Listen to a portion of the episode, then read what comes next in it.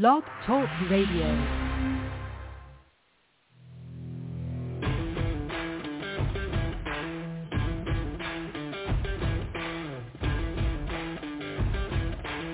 The following broadcast is brought to you by the iGolf Sports Network. Golf Talk Live is sponsored by the iGolf Sports Network and Golf Tips Magazine. Here's Andrew to tell you more about our sponsors. iGolf Sports is a live stream broadcast and media production company providing quality programming designed to attract the golfing enthusiast. And Golf Tips, the game's most in-depth instruction magazine, including reviews on the latest equipment, tips from top teaching professionals, all designed to help you improve from tee to green. Welcome to Golf Talk Live with your host, Ted Odorico. Join Ted each week as he speaks with some of the best in golf. This week's special guest will join us a bit later. But first up is another great discussion on Coach's Corner. So let's introduce tonight's Coach's Corner panel. All right, good evening, everybody, and once again, welcome to Golf Talk Live. I, of course, am your host, Ted Odorico, and very excited. Uh, we're going to be starting things off here uh, as we normally do this time of year with a, a great discussion on Coach's Corner. I've got the guys uh, waiting in the wings, if you will, and I'll bring them out here in just a moment. And then a little bit later on, I'm going to be uh, welcoming back uh, a guest. He's been on here a few times, actually, Joshua Jacobs, uh, the CEO and founder of TGA Premier Sports. Uh, he's based out of California, so he'll be joining me uh, here in the second half of the show. So I'm really, really excited to have him back and talk about some of the things that he's been doing uh, here over the last several months.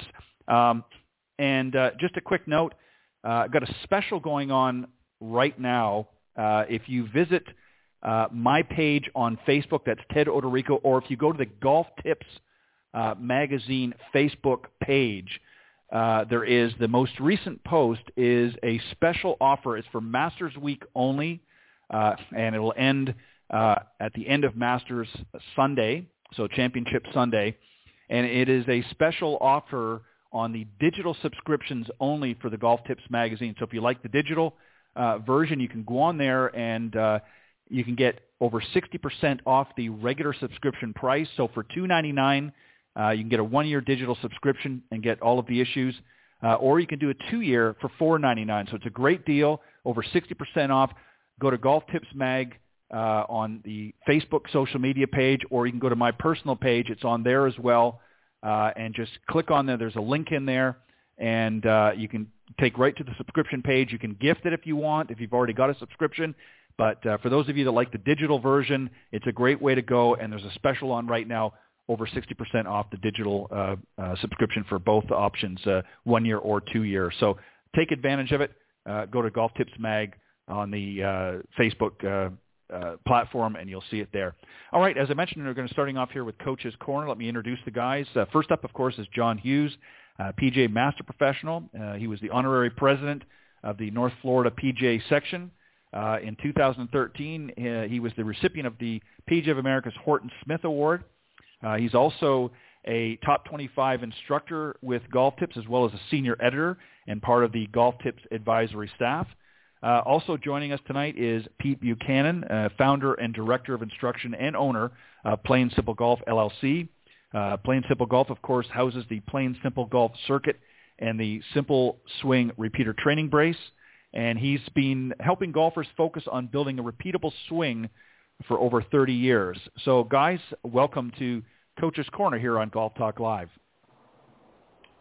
Thanks, Ted. Thanks, Ted. Good to be here. Good to be with you, John. All right. I appreciate both of you guys uh, as always, and I know it's uh, we were just talking off air uh, that you guys are, are busy, busy, busy. So I appreciate. Um, thank you very much uh, for giving of your time. I know it's not always easy to uh, scoot back home from the golf course uh, all day, and you're tired and probably just want to kick back and relax. But unfortunately, you're stuck with me for the next hour. or So, but I appreciate it very much. All right, we're going to talk about uh, a couple of things here. Uh, first off, we're going to we're going to tackle five quick tips for those of you. I mean, we all want to hit the ball farther that are going to help you hit the ball farther. And then if we have time, we're going to talk about creating a plan that will stand the test of time. And I'll explain a little bit more about that if we have time. If not, I will save that for next week. So at some point, every golfer, guys, gets the itch they want to hit the ball further, and why not? Adding a bit more distance uh, certainly can help shorten your approach shots and improve your ability to hit greens in regulation. Plus, it feels great to really give it a, a rip, if you will. Uh, the problems begin to creep into the pitcher when you start giving up consistency for those extra yards. Uh, these issues uh, predominantly arise from the belief that hitting the ball further means you need to be stronger or swing harder, which is a common misconception.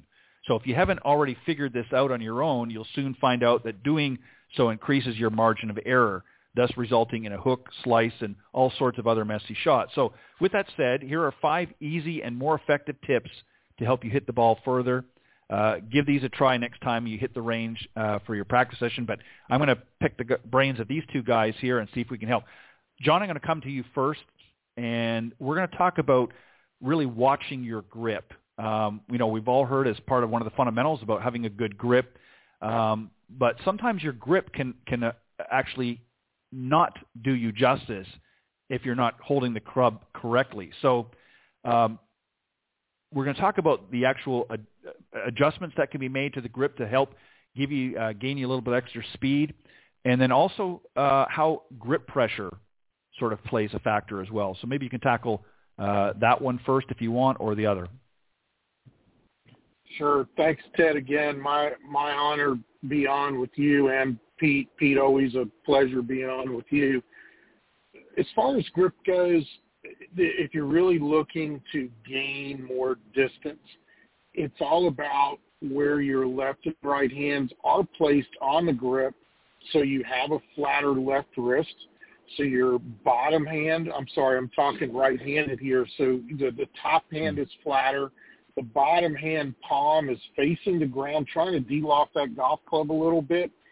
But also the what we're finding out over time and with, with some research is holding the grip too lightly is only going to make you do what?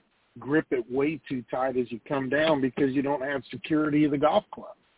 So right off mm-hmm. the bat, the grip pressure is so vital to know that okay, I've got security of it, but I'm not death gripping it because as soon as you death grip it, there is absolutely no flexibility, no uh, smoothness in how you're going to be able to create speed. At the end of the day, really simple drill for you to do. Make a fist with one arm and one hand and make it so tight and then try to move it fast. It's almost impossible to do. As soon as you allow that arm to be more relaxed, yet holding a grip very securely, all of a sudden you can move things faster. And if you think about grip pressure that way, that you want to hold it securely, you want to, don't worry about a bird or a tube of toothpaste, just hold it securely, but securely enough to where your wrists, the rest of your hand can operate correctly positionally, the more neutral, the better. When you go to a too strong of a grip, you're probably going to adjust the face somehow. As you said earlier, you lose consistency. What is that top mm-hmm. wrist doing? How flat is it to de-loft the club without closing it?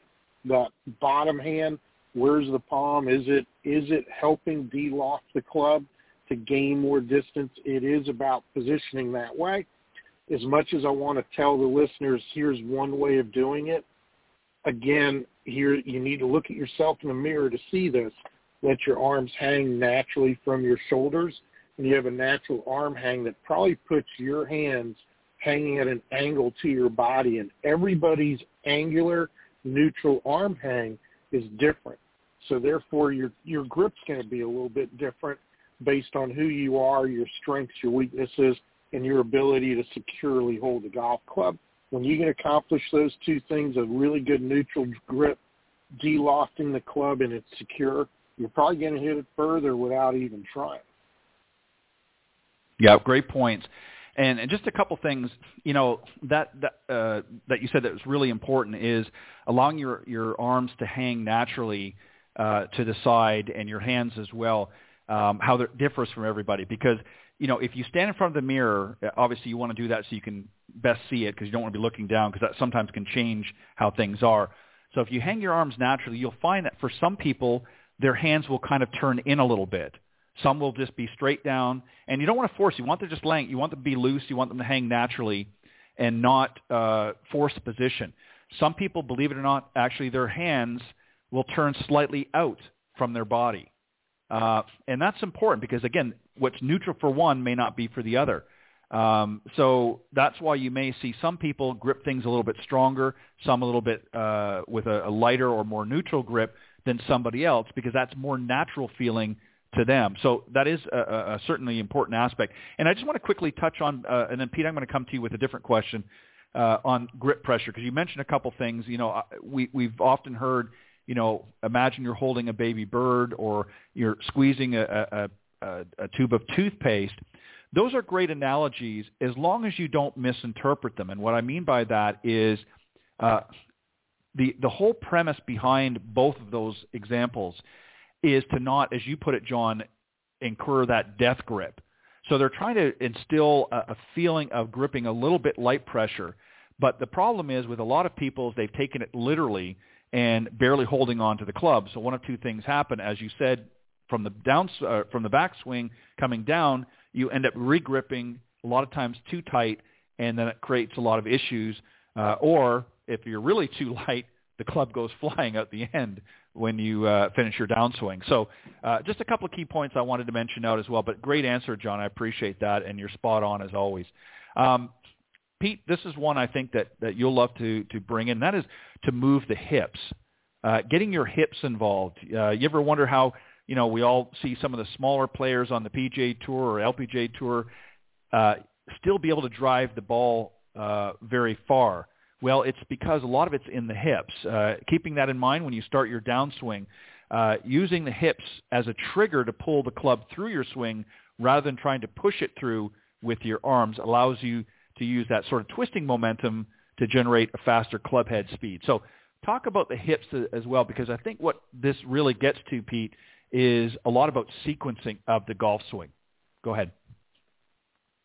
Well, it's a great question. Again, the, you know, it's a pleasure to be on, and John, uh, always always enjoy uh, spending some time with you on on the coaches corner. You know, I, I think it's it's a great question because I think more swings have been ruined by trying to move the hips than have been helped. Um, there, there's a, there's a right way to do it and a wrong way to do it, um, and it really depends a lot when you're looking at tour players, especially on where they're coming from in the backswing. Uh, you're going to find some really utilize the hips a lot more those coming at, at the ball with the club face that's more closed, and you'll see that some don't utilize as much as they're coming with the face more neutral. So there's a combination in there, and, and your idea on sequencing is, is really right. Um, but, but the hips need to also move to keep you in balance because balance is going to be a great key to allow you to be able to drive the upper half.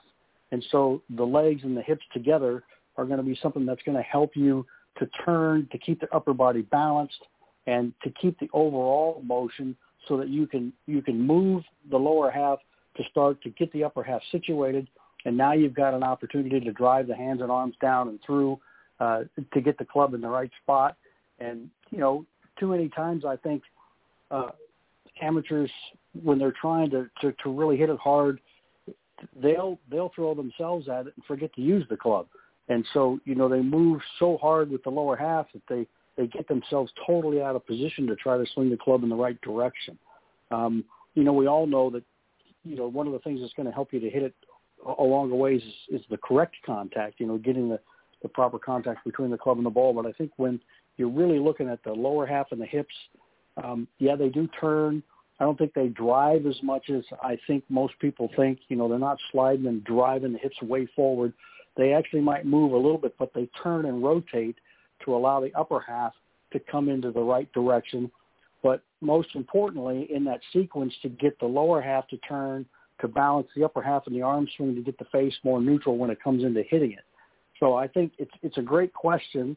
Um, I think when you're looking at different players, you're going to see a difference between how they move, with you know how much the hips are out ahead and turned out uh, from the upper body, or or more neutral together but it really all depends on you know where they're attacking it from with the backswing that they have.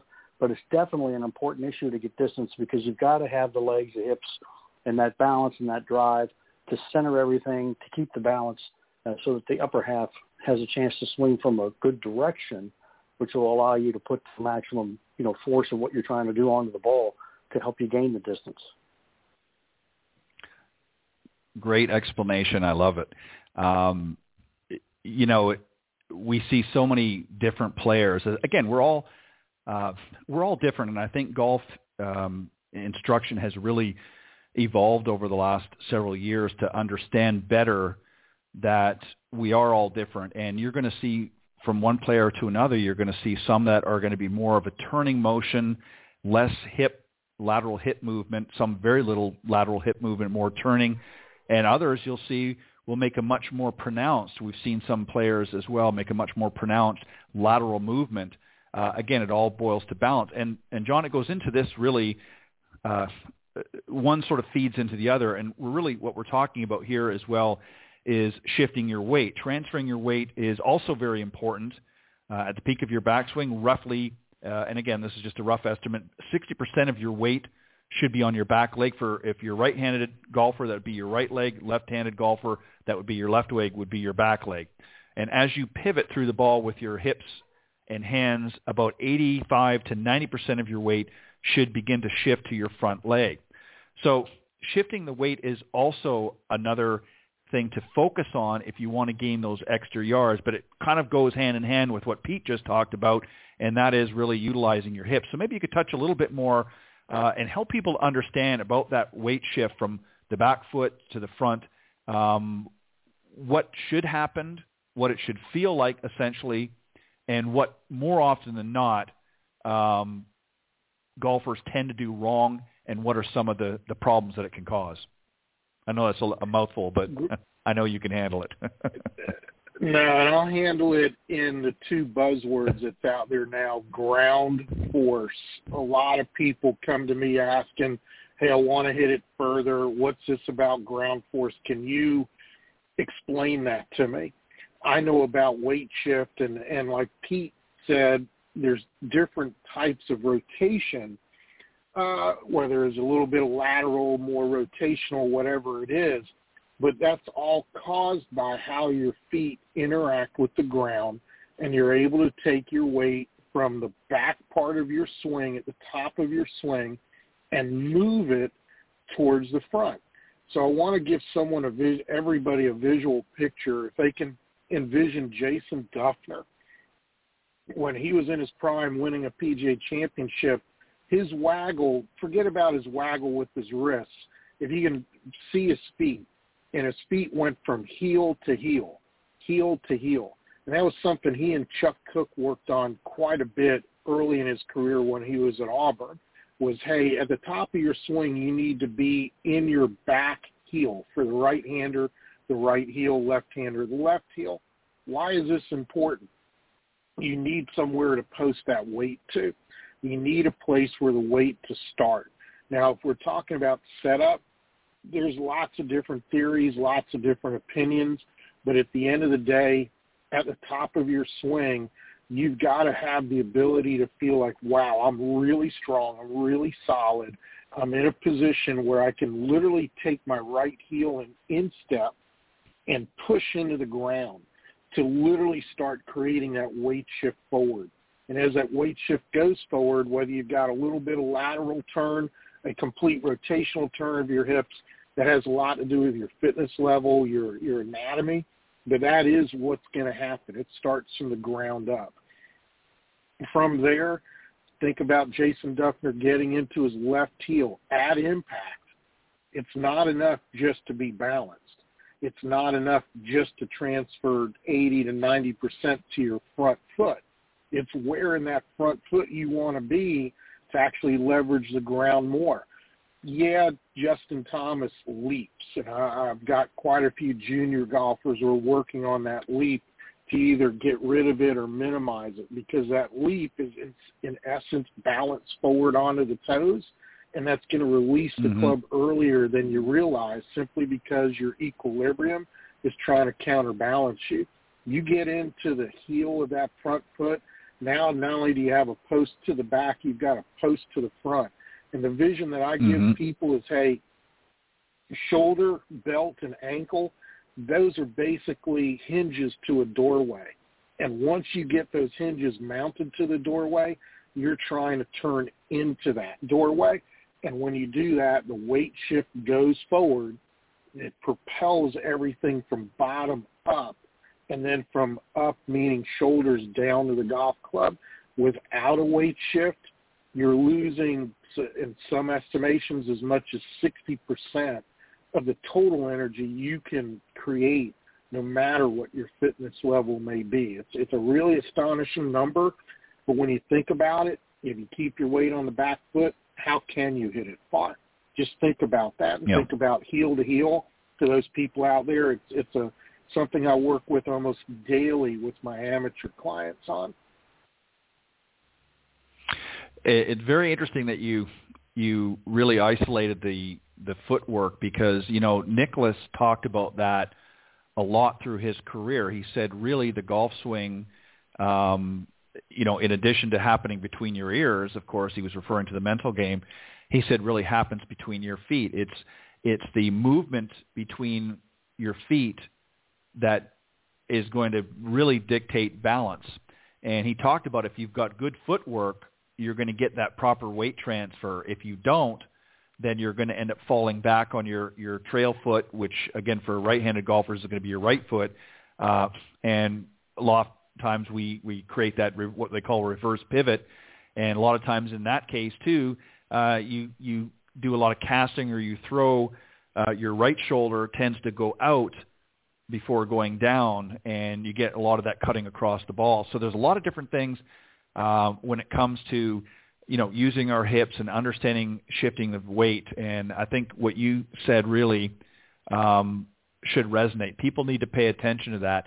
And I find too there are a lot of great drills that you can do. Obviously, we can't get into them on on air because it's a little hard to visualize um, on air here. But uh, I like to have students close their eyes and just very gently swing. Do full swings, but not at full capacity, just at maybe 50%, just to feel the weight of the club and just feel that transfer from foot to foot um, and seeing if their, their balance is being maintained. And if they do things correctly, they should be able to stay in balance even with their eyes closed. If they're not, they're going to be a little wobbly or they're going to end up falling back or maybe even going a little bit too far if they try to force it by moving those hips out in front too much. So um, great answer, John. I like that, and Pete as well on on using and utilizing the hips properly.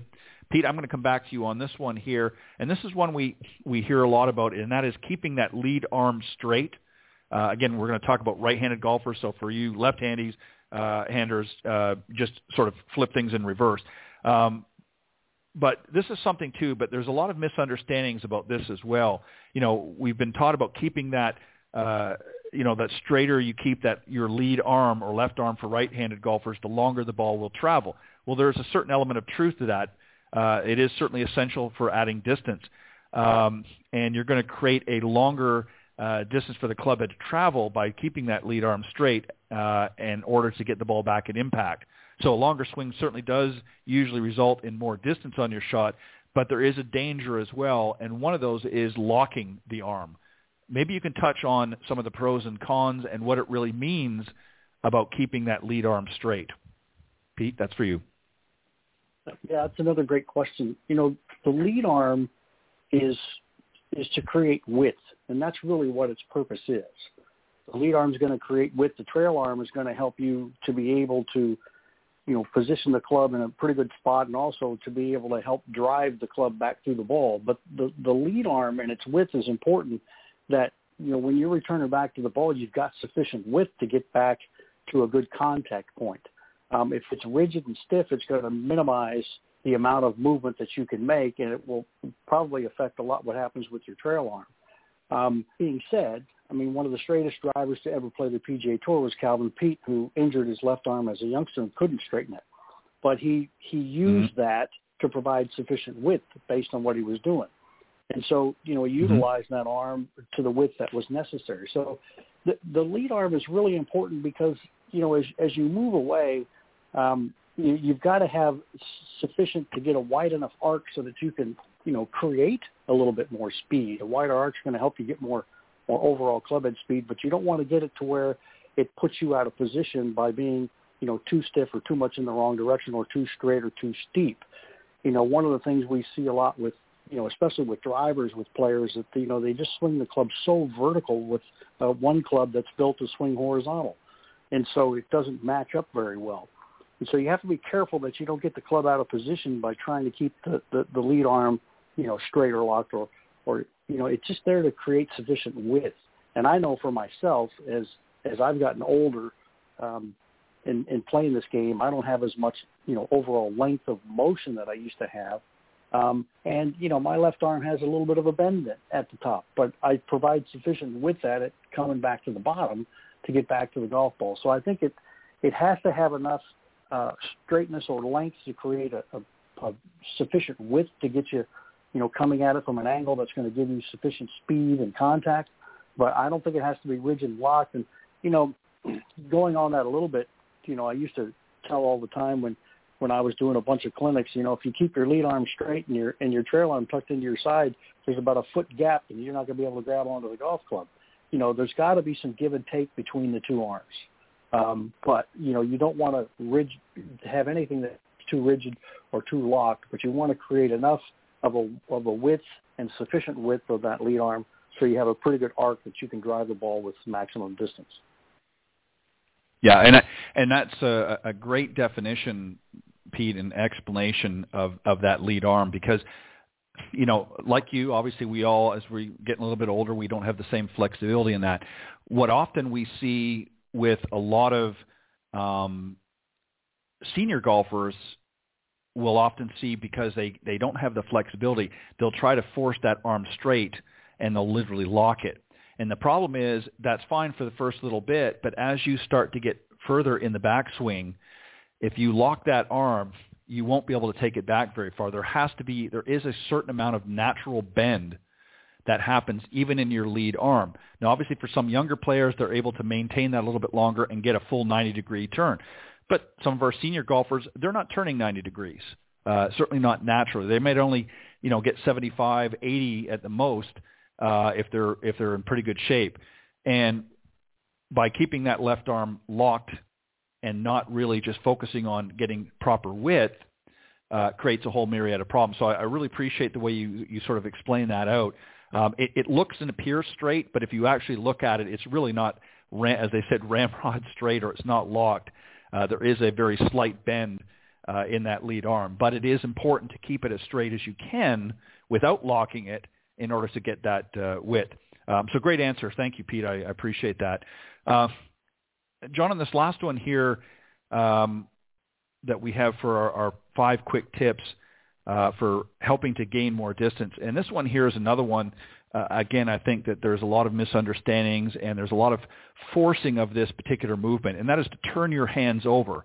Uh, making sure you finish your swing strong by turning your right hand over at the correct moment uh, is certainly important. The key is to snap, some refer to as a whoosh, if you will, of your right hand for righties uh, through the ball at impact in order to ramp up that extra club speed, which will turn uh, in turn increase the flight uh, distance of the ball. So talk about what it really means to sort of turn the hands over.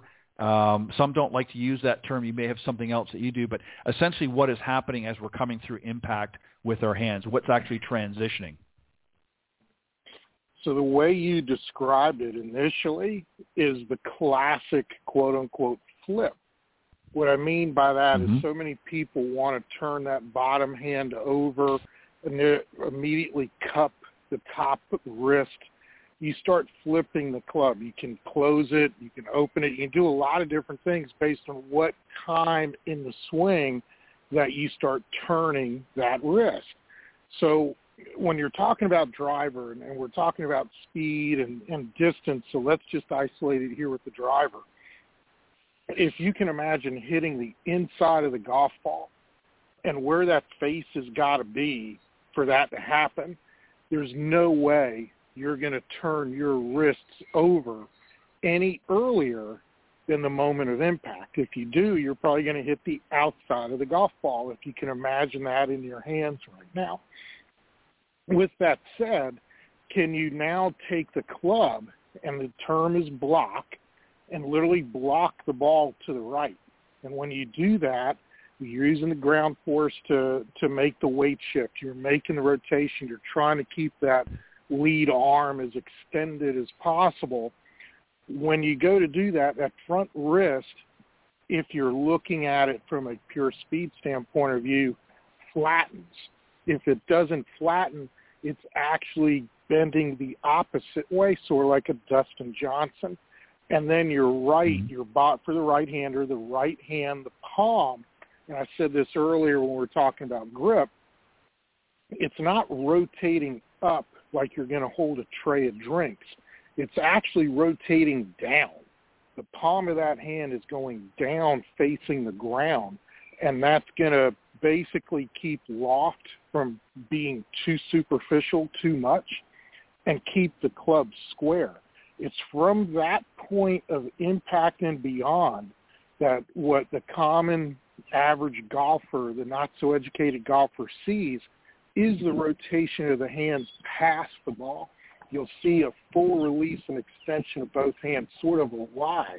You could literally draw a Y from the shoulders down to the hands, hands down to the golf club.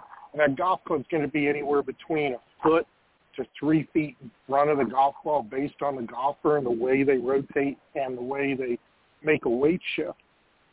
But if you put them at impact, that that bottom palm is facing down the true long distance drivers. That palm is facing down. That lead wrist is flat. And if you go to rotate too early, that's normally where Pete and I and you see not only the super inconsistent distances, but we see the double miss. And the double miss yep. is where all this gets miscombobulated with. If you can miss to one side, preferably the right side, if you can, you're going to have that bottom palm down, top wrist flat, and this is going to enable you to release, not rotate, but release the club through the golf ball. And that's really the key. It's not about rotating hands. It's about releasing the club head and the face of the club through the golf ball. And if you can think of hitting the inside of the golf ball, you're well on your way to establishing that long term for yourself. Great, great explanation. Um, you know, again, I picked really these areas to talk about tonight because as both of you have pointed out with each of the five points is not a, not only what we need to be thinking about as golfers um, but what we need not to be focusing on as well. You you very eloquently pointed out in each case you know some of the the misconceptions and or the misunderstandings that are often uh, relayed out there. And you know I, I think sometimes you know, it, it's been well intended over the years through instruction, but as I mentioned earlier about, uh, you know, with the grip, about some people sort of visualizing or, or hearing that, you know, holding a baby bird or even a tube of toothpaste, a lot of times people misunderstand really what, what's being taught to them. And some cases it's not really meant to be literal. It's just meant to be sort of metaphoric and, and saying, okay, this is what you need to, this is sort of a sense that you want to have, but you don't literally have to take it that way 100% of the time. And the reason why I think that it's important to get these things out for a lot of golfers is there's still a lot of folks out there um, that are struggling. You know, they've been playing for a long time, especially some of our uh, more seasoned golfers that have been out for a little bit. Um, you know, we certainly want them to to be healthy and and be fit but you know you don't if you want to hit the ball further pardon me excuse me you don't need to you know necessarily be hitting the gym 5 days a week or uh or be swinging out of your shoes in order to hit the ball further. Uh it really a lot of times can be something simple in your swing mechanics and not necessarily your muscles uh that can make the golf ball travel farther like we talked about tonight. So you know, get out there and give uh, these tips that we've talked about here tonight in some of these areas. Play them over again after the show is over. Go back. You can uh, go to the network, uh, blogtalkradio.com, and you'll see the uh, recorded version will be there. Of course, we're live right now, but uh, you'll see the recorded version at the end of the show. Go back and listen to those points again. And when you get out there and you're working with your uh, professional, talk to them about some of these things and make sure that you fully understand everything that we're talking about here. Um, and if you do so, you're going to find that you're going to start seeing uh, extra yards. Forget about going out and spending you know more money on more equipment to try and get the job done. Sometimes just fixing the things within yourself is going to accomplish what it is that you want. And getting together with a good golf instructor like the guys on the show tonight uh, and getting them to help you through some of these different areas and challenges of your game, uh, you're going to start to see those extra yards and you're going to feel better about your golf game overall and uh, and certainly have more enjoyment to the game. All right, guys, we still have some time left, and as I said, uh, in addition to the five quick tips to hit the ball further, we were going to talk about creating a plan that will stand the test of time. I'm going to set this up, and I'm really what we're going to do is uh, not so much a, a, back and forth, but this is going to be sort of an open discussion. Uh, I'm going to start with with uh, Pete on this just to start with, and then John, you know, I want you to jump in at some point as well. And I'll, of course, as always, throw in my two cents. So here's what I mean by uh, creating a plan that stands the test of time. One of the things that a lot of golfers do, Pete, is you know they come out each season you know, they go through the process, they work on some of the fundamentals, and they get out there and they play some pretty decent golf, maybe have a few bad rounds, but they overall play pretty decent. Then they sort of shelf the clubs for a little while. They get back out. The next year they got to keep repeat. You know, it's, it's like a wash, repeat, and rinse. And they don't really seem to be able to to get out there and and pick up where they've left off. So, as an instructor or as instructors for both of you, what do you like to do when you're working with a student, whether it's a new student or somebody that you've been working with a while? Uh, what is it that you like to do? Let's build out a, a repeatable system, if you will. Let's forget about the swing, a system that they can take from season to season and certainly build upon each season, improve upon each season, but that's going to stand the test of time, and it's not going to be like the reinventing the wheel every time they come out each season. So how can we start them off right? and what are some of the things that we need to do to make sure that we're giving them the groundwork and the tools that are going to help them be able to accomplish that. Pete, I'm going to start with you, and then John, I want you to jump in. This is a really good one. You know, the first thing I like to to get all of my players to do is is, you know, what are you after in the first place? What are you trying to do? Uh, what is your overall, you know, goal for this season, and I'd like to take them and I, I'm going to jump them forward at the end of the season. So where would you like to see yourself when this season is up? Where would you like to be? And once I get that answer, I say, okay, now let's put together a plan to go get there. Or sometimes it may not be as realistic as, you know, they might be a little bit lenient. You know, they're not going as pushing themselves as far as they can. And sometimes they may, you know, push themselves over the cliff. But, you know, we know how that goes too. But, I mean, we want to be able to get them a realistic ending to their season, and then let's put together an overall plan to get you there, and not necessarily from you know all the swing things that you're talking about.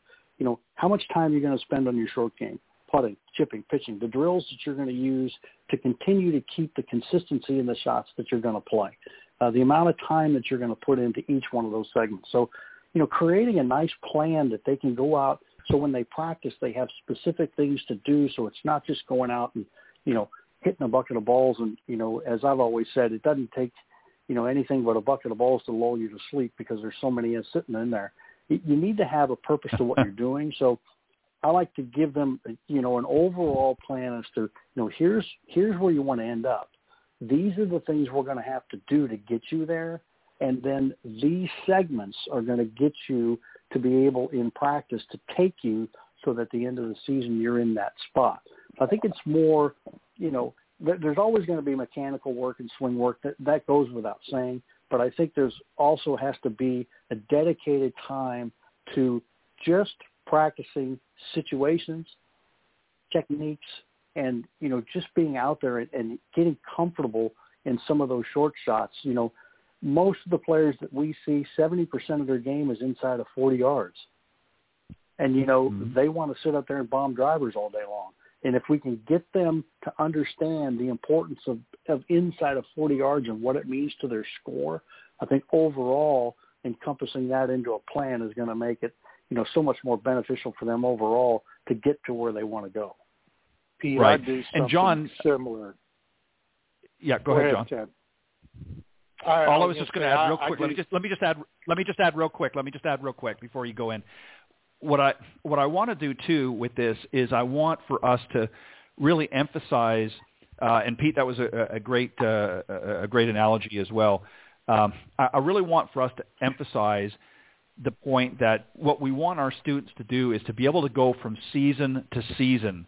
Um, and it doesn't necessarily always have to be at the golf course. There may be things that they can be working on even when they're at home that can help them keep everything in, in context and in place so that when they, if for those that are maybe up in the Northeast that have a little bit of a lull during the winter months and can't get out to a facility to work at, there's things that they can be doing to make sure that when they come out, it's not like, again, reinventing the wheel. Uh, John, go ahead. Sorry. That's okay. Uh, Pete, I do very similar. And to Ted's point, as far as what, what's a plan for a lifetime, not just this season or next season, I'm always inquiring, well, what are, what are your other life priorities? And let's take an inventory of that. So when Ted was talking earlier about putting the clubs up and they're collecting some dust, what, what, why are they collecting dust? Is it just because of weather? Or are you going hunting or is it time to do something else within your life priorities if i know that and if you know that as my client now all of a sudden to pick right back up where you left off in september or october what's it going to take while you're hunting or while you're doing the other things that you do in the fall. I get a lot of people up. I got to give it up. It's football season. Well, great. As you're watching a football game, what are you doing to help your golf swing? While you're up in that tree stand, what are you doing to help yourself with that golf swing? And people look at me like I'm nuts. But it is a more holistic plan from the standpoint of view of, hey, do you have something to squeeze with your fingertips while you're up in that in that tree stand? It's going to take some time away and some tension away so you can squeeze a trigger very, very softly and slowly so you make your mark, but it's also developing finger strength that you don't lose that finger strength you gained over the summer playing a lot of golf, which helps you secure the golf club.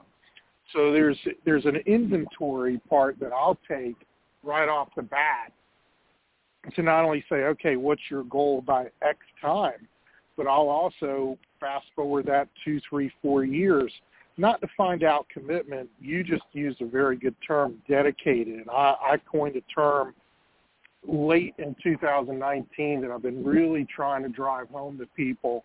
Are you dedicated to the discipline of your details? And that's a very easy phrase to use all year long, even if you're snowed in, even if you're shut in pandemically, even if you're up in a tree stand if you're constantly watching football with everybody, you can still be dedicated to your golf game and dedicated to your plan. The real key is are you disciplined to your plan? Are you willing to take the small moments to do these things, whether it's indoors? And what a lot what a lot of people who come to me for coaching realize after the first couple of coaching sessions, they look at me and go, Wow, what you're giving me, I can actually do all year round. And I'm like, yes, that's correct. That's, that's by design because I don't want them to put the clubs away and not have something to do. And I think that's super important for people like, like Pete, you're in St. Louis. There's a time there you got to shut down and what are these people mm-hmm. doing when when because of weather you're shutting down? So that's that's sort of where i'm coming from with with a plan for life. That's it's the inventory and it's understanding what you can do when you're not playing golf to actually maintain skills. And that's really what you're talking about is the maintenance so you pick mm-hmm. up where you left off. Yep. That's a that's a great uh great points as well. And pete coming back to you real quick uh, you know, I think the other component as well, which sort of works together with all of this, is we we, we always have to be reviewing the process. We always have to be taking stock, taking inventory of what's going on. Quite often we always hear, well, you know, beginning of the season we come out and, you know, let's do a review and let's talk about it, and that's great, and then we don't do anything until maybe the end of the season if we're lucky. Some players will do that again. But I like to encourage people to sort of take stock all the way as they go along. Um, I want them to understand, okay, what is it that they're doing right? What are the areas that they're really gaining uh, some momentum in? Is it their short game is really starting to improve? And let's analyze that. Obviously, with your professional to help point out that, uh, you know, if you're working with somebody, uh, if not, I suggest you do because uh, that's a good good way of, of getting it done in an accurate way and making sure that you're you're sticking to a game plan uh, because they're going to help you do that. But I like to get pe- people reviewing things a lot because I think if the more you keep it in your mind, the more you review and and look at different aspects of your game, the more it's going to be fresh. If you're even in the off season, even as as John talked, you know, whether you're in a tree stand, you can go through things in your mind uh, if necessary, um, you know, or whether you're watching a football game. Obviously, you want to have enjoyment, and I'm not saying that you have to be, you know, if it's a Super Bowl, you got to spend the whole Super Bowl working on your golf game. Uh, but during the breaks, you can kind of be thinking about some things or what have you. Talk about that a little bit, Pete, if you wouldn't mind, about re- the review process and and how we need to sort of incorporate that with students and how the students need to grapple onto that as well throughout the season, not just at the beginning and not just at the end, in order to carry that momentum from year to year. Yeah, that's definitely something that you know I like to have my players do, especially from evaluating each practice session. How did it go? Uh, mm-hmm. What was good? What was not good? What parts did you struggle on? Um, and so we can have that information for the next one. Uh, after you've played around, I mean, what what so many people don't realize is when tournament players do most of their practicing after they play, and even if you don't have time to go to the range after you play, you should jot down a few notes of what happened while it's fresh in your mind, just mm-hmm. like you said. After you get done playing, analyze what happened out there. Strengths, what were your weaknesses? What parts can be better that we can then put into the current process and plan that we have that are going to enable us to get over those hurdles that are you're struggling with on the golf course. And so, yeah, definitely. I mean, I like to do it. You know, each time I see them, you know, I always make sure that they can practice at least a couple of times before they come back to see me. And when I see them, I'm going to say, okay, where are we? Based on what we did last time, how far have you advanced? What are the things you know that you're doing well? What are you not doing well?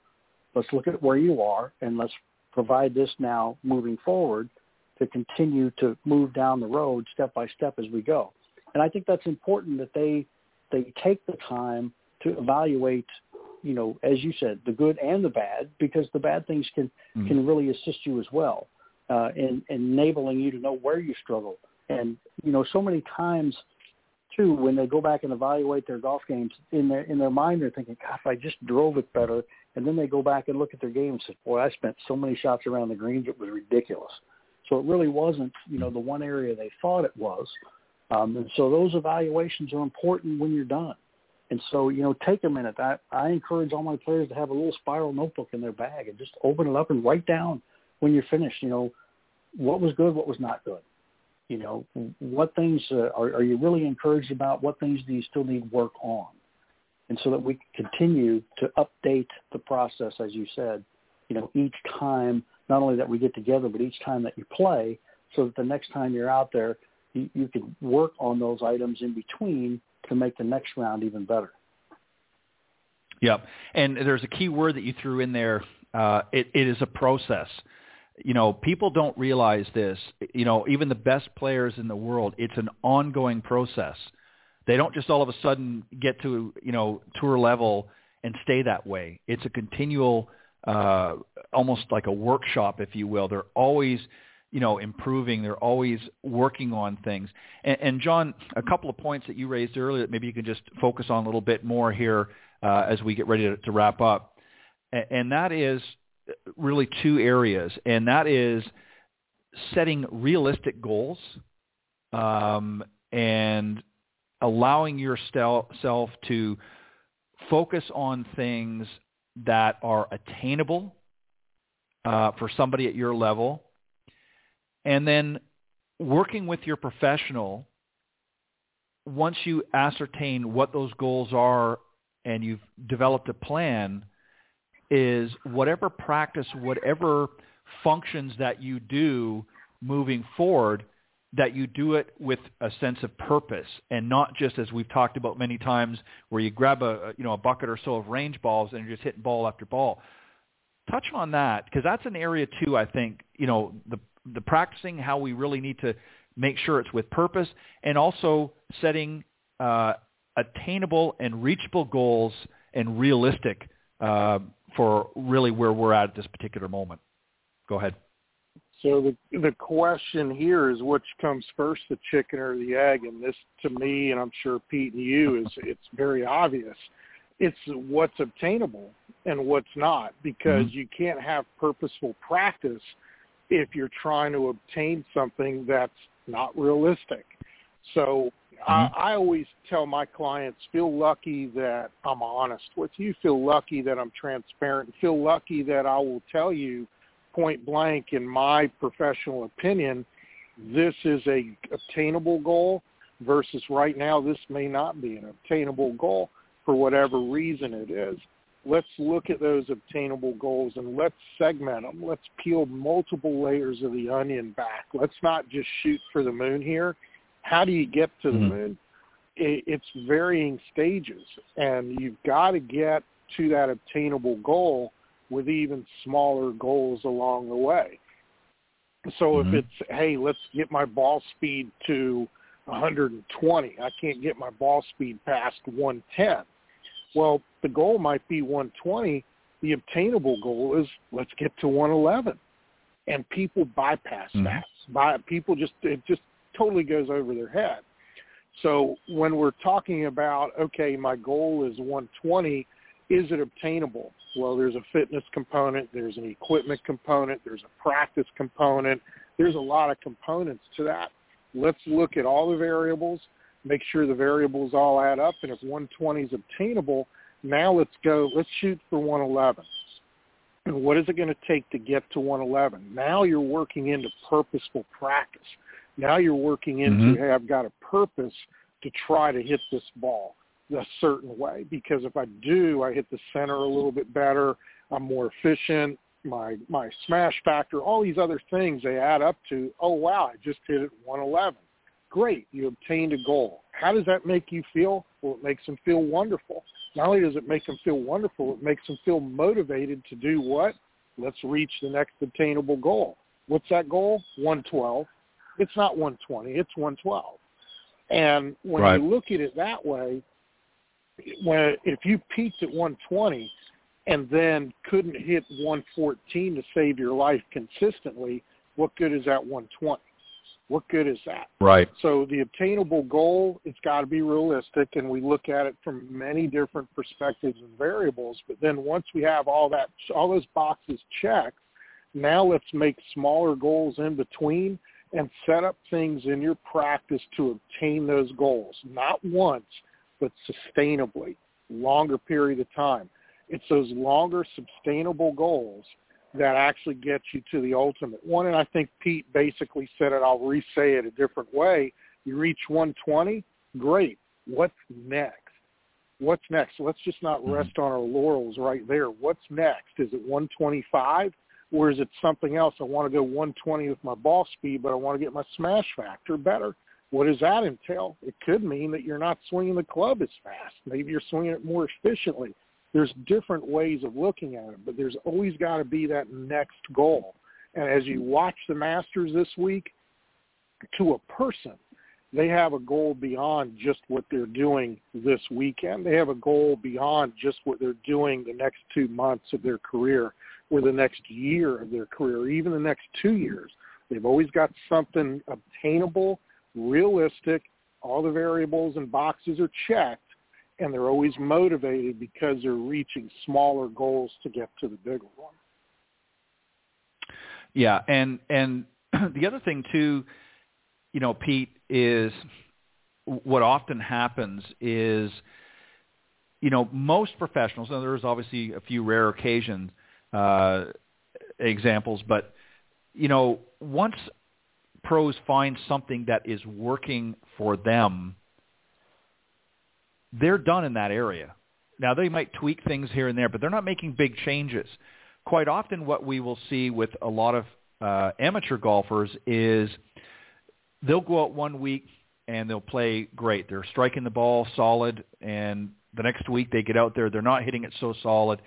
And instead of isolating what the problem is, they start rearranging everything now suddenly everything's not working right. Whereas it may not necessarily have been their grip or it may not have been their posture. It could have been one other area that they didn't see, but now they start changing their swing. Well, pros don't do that. They know that there's going to be inconsistency throughout their round. So what can a player, what can an amateur do to avoid falling into that trap? Well, you know, I I think more than anything else, if if they're working along the lines of what we just talked about, that will keep them from falling into those traps. Um, you know, when you don't play as well as as you would like to, there's no reason to go in and you know throw all the tools away and buy new tools and start over. That's not what happened. Right. You know, you have to evaluate each of the areas and figure out you know what's going on. You know, it could be uh, you know from one round to the next, it could be chipping and putting that just added 15 shots to your round.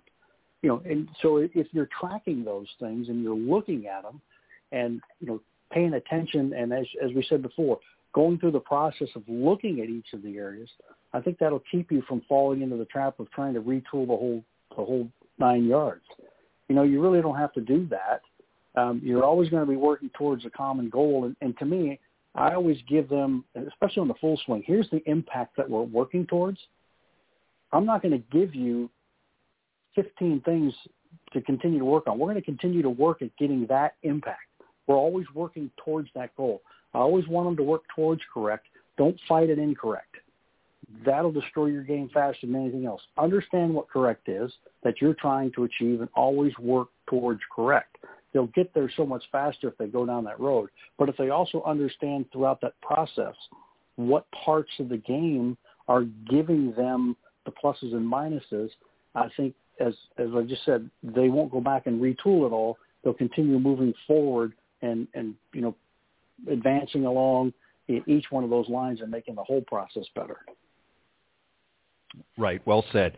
And John, finally, just one last point uh, as as we get ready to uh, to end this uh, discussion. Um, what can a golfer do in between sessions with their professional? I'm talking about at the range, um, but a lot of times, by the time they come out the next time, maybe it's two weeks in between a session that they might have with you. Um, some might be less, but you know, a lot of times it might be a couple of weeks. Um, and a lot of times, by the time they come out, they've forgotten what they want to ask you. They've they're not really. What's a good way for your students, or what do you try to encourage them to do to prepare for the next lesson? So they've come to you, they've taken a lesson today. You've worked through the things. You've maybe reviewed it as as Pete had talked about. But what are some things that you want them to do for the next time out? I definitely want them to journal what they're doing, but I also encourage them to text, email, call me. Uh, just in the last six days, I've had 10 different clients from around the world text me about what they're doing with their practice. I was actually on the phone with a young man from Pete's neck of the woods in Springfield, Missouri last night. He was really worried about wind conditions and wanted to know how to hit a knockdown shot. So he's literally got his earbuds in. I'm talking to him. I'm coaching him through it. That was, you know, is that a norm? Not necessarily, but I think when you find a great coach, that's one of the hallmarks of a great coach. They're accessible, and you can bounce mm-hmm. ideas off them. When Pete was saying, "Hey, write things down, uh, learn from what you're doing," what he's also saying is, "Hey, share those with me. And if you don't want to wait for two weeks or a month or whatever it is, and I probably won't see this client for at least another month, it's okay to text me, hey, how do I do this? Or I found out how to do this. I self-discovered this. What do you think of this? Uh, having that open discussion with a really good coach is invaluable so long as you're engaging with, with yourself first and self-discovering and not highly reliant on the coach to get it done for you, why not oh, keep that communication open? Why not be able to write those notes down and text it to Pete or you or I or send the email, hey, I had a mm-hmm. great practice session last night and I found out my no man's land is 67 yards to 42 yards. Now we need to work on that great. Now I've got mm-hmm. a note the next time you show up, I've got to set up my distance control flags from 70 to 30, and we got to go work on that. So it's it's it's a give and take. It's not always our way. It's all, always your way. but it's a dialogue. And in between those sessions, lifelong with a coach that you find that works for you. And I know Pete has a couple of clients like this. I know one personally. It's it's okay to contact us. It's it's no big deal because we're invested mm-hmm. in you almost as much as you're invested in yourself. Right. Well said. All right, guys. Great discussion tonight on Coach's Corner. You guys did a fantastic job as always. I really, uh, I hope that everybody uh, had an opportunity to really listen well and listen hard because there was a lot of good information tonight. And if you didn't, and you came in partway through the conversation, at the end of the show, uh, go to blogtalkradio.com forward slash golf talk live. Scroll down to the on-demand section. You will see the recorded version of tonight's uh, show there, and you can listen to uh, the parts that you miss or listen to the in entirety. So I suggest you do that. Uh, very quickly, guys, uh, Pete and then John, the folks want to reach out. What's the best way they can communicate with you? Again, thanks, Ted and John. Enjoyed it. Uh, they can find me at one of two places, stlouisgolflessons.com, plainandsimplegolf.com. Either one will get you directly to me. Perfect. And John? Thanks, Pete. Always a pleasure. Ted, always an honor. I very much appreciate the opportunity. It's real simple as as, as Pete, John Hughes Golf. It's real simple, whether it's dot com, uh, uh, uh, hashtag, and at, and ampersand, whatever it is, just look up John Hughes Golf. That's the way to find me. And I encourage you that if you're somewhere in the world listening to this podcast, through instantgolfimprovement.com, which is my virtual platform. You can get the same kind of coaching that you heard this evening. Thanks again, Ted. All right. Appreciate it, guys. As always, thank you and have a great evening. And I'll see you next time on Coach's Corner. All right. That was John Hughes and Pete Buchanan, uh, part of the Coach's Corner panel discussion tonight. As always, I uh, appreciate their thoughts and input, and I look forward to the next time they come on. All right, very quickly before I bring on tonight's special guest, Here's a quick message from Golf Tips Magazine. The following ad is sponsored by Golf Tips Magazine. Are you tired of being short off the tee? And what about those three putts? Forget about it. It's time you got serious about your game. Golf Tips, the most in-depth magazine in the industry. For over 30 years, Golf Tips has delivered expert content such as the latest golf instruction from America's top pros, simple to follow practice and game improvement drills, fitness and mental game tips, equipment, training aids, accessory, and apparel reviews, golf destinations and travel tips for every budget, and so much more. Don't miss a single issue. Go to golftipsmag.com and subscribe today. All right. And again, as I mentioned earlier, uh, if you go to the Golf Tips Magazine's Facebook page, you will see the most recent post there. There is a special for Masters Week. Uh, save over 60% off of a digital subscription, digital only, not the uh, hard or printed version, but digital only for those that you like to view things on your tablet or phone. Uh, you can get a over 60% off right now for one year subscription. Uh, you'll get all six issues for $2.99 uh, or for a two-year subscription, $4.99. It's a great deal for Masters Week only. Uh, offer expires on Championship Sunday, uh, this coming Sunday, so you want to take advantage of it. There's just a few more days left.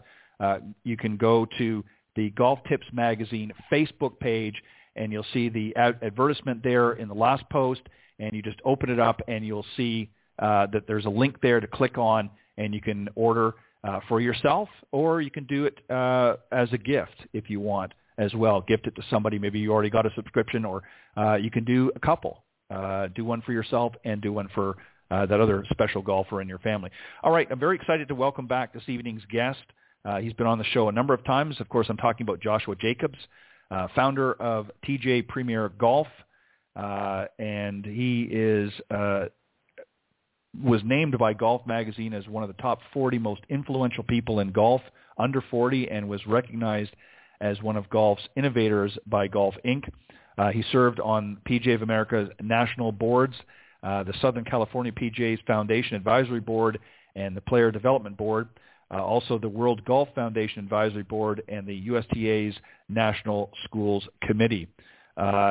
In addition to golf, Jacobs also created the same franchise model for tennis in partnership with the United States Tennis Association and most recently launched an additional six sports to TGA's product listing. So without further hesitation, let me bring on this evening's special guest, Joshua Jacobs, founder of TGA Premier Sports. Joshua, good evening Ted, how welcome. Are you? how are you? It's been a while. I'm doing well. I'm, yeah, it's been a while. Yeah, you were on uh, uh, towards the end of last season, and lots of things going on. I know we talked about uh, all the stuff going on with COVID and and whatnot, but it's a new year, and we're moving forward, and things are there. Believe it or not, there's a light at the end of the tunnel, um, and uh, we're all excited, especially for golf. Golf has done really well this last season overall, and uh, a few glitches here and there, but I think we're starting to get back into uh, some good territory here. So. Let's for for those that have never uh, heard of TGA, just very briefly give them an explanation of what it's about. Explain a little bit about the franchise opportunity, and at the end we'll we'll give them uh, an opportunity at the end of the show to go and check out on the website for themselves to get a little bit more detail. But just give an overview of TGA. Well, TGA was formed, uh, man, it was almost 20 years ago and uh, we we franchised the concept uh, about 15 years ago, and and the idea behind it is just to provide access to kids who uh, prevention who w- otherwise would never have had acting it available to everyone, and, and we do that through after school programs. Uh, that are done right on school campuses, at community centers, uh, churches, temples. It really doesn't matter. We created a curriculum that can be done indoors or outdoors, uh, small space, large space, and and then we create that you know initial kind of bottom of the pyramid of the player pathway. So it's very introductory programs, building a passion for for uh, you know for golf uh, by these students and their families.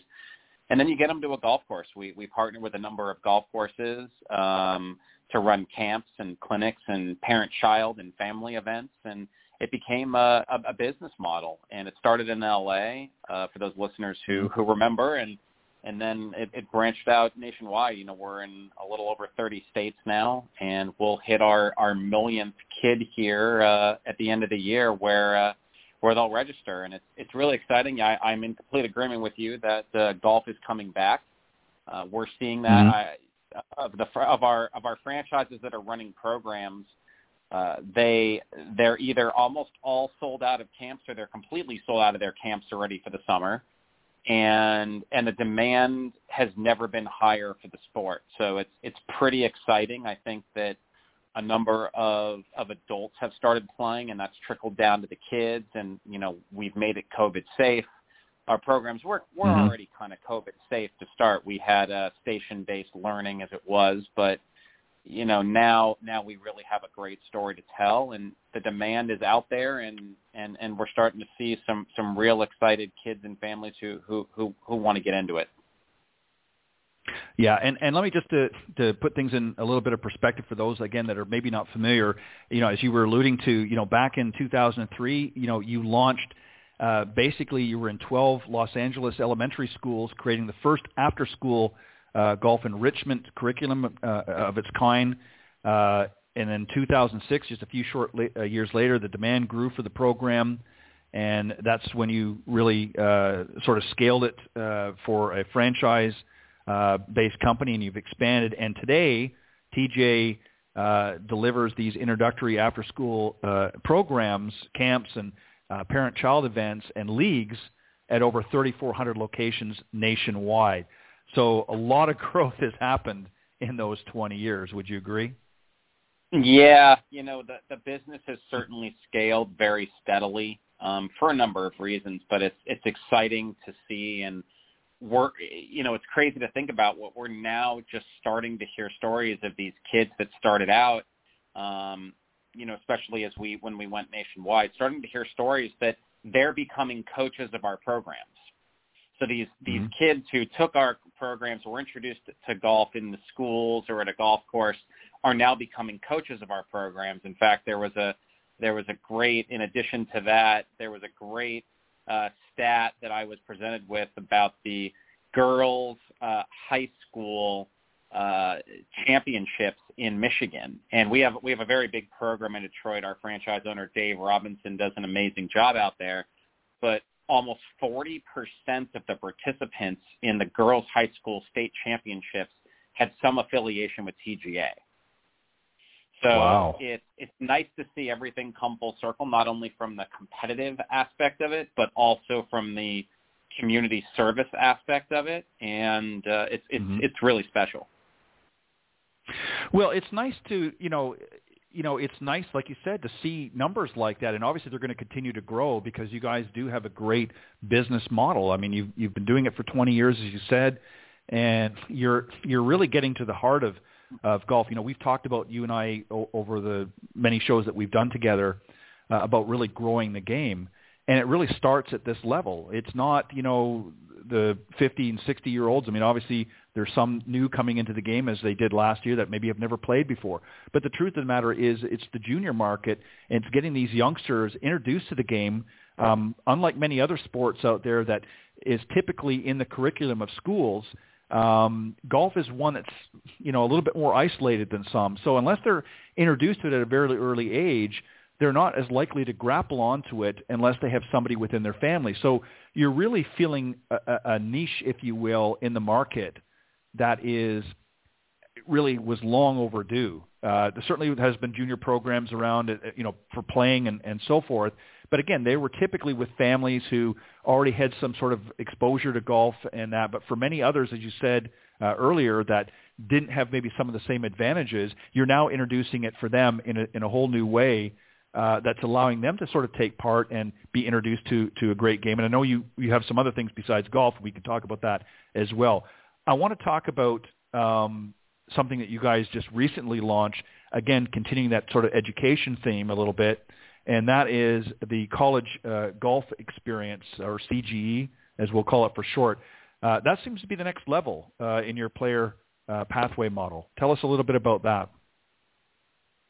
Yeah, it's something we're really excited about, and you know we were afforded a great opportunity to kind of dive into similarly what you were just discussing. You know, TGA certainly focuses on that bottom of the pyramid, the introductory level programs, and kind of goes into that next level of recreational camps. But CGE is a little bit different, where it's for you know a little bit more accomplished players who are you know, aspiring to to play collegiate golf, and and our whole base creating unique and transformational opportunities for these junior golfers, certainly at all stages of development, but but more with an emphasis on the aspiring college student athletes, and it's all about providing juniors unprecedented access to college coaches, and there's really not a lot of ways to do that because at mm-hmm. tournaments that these kids are playing in, um, coaches aren't allowed to engage with them and their family. They can really only observe.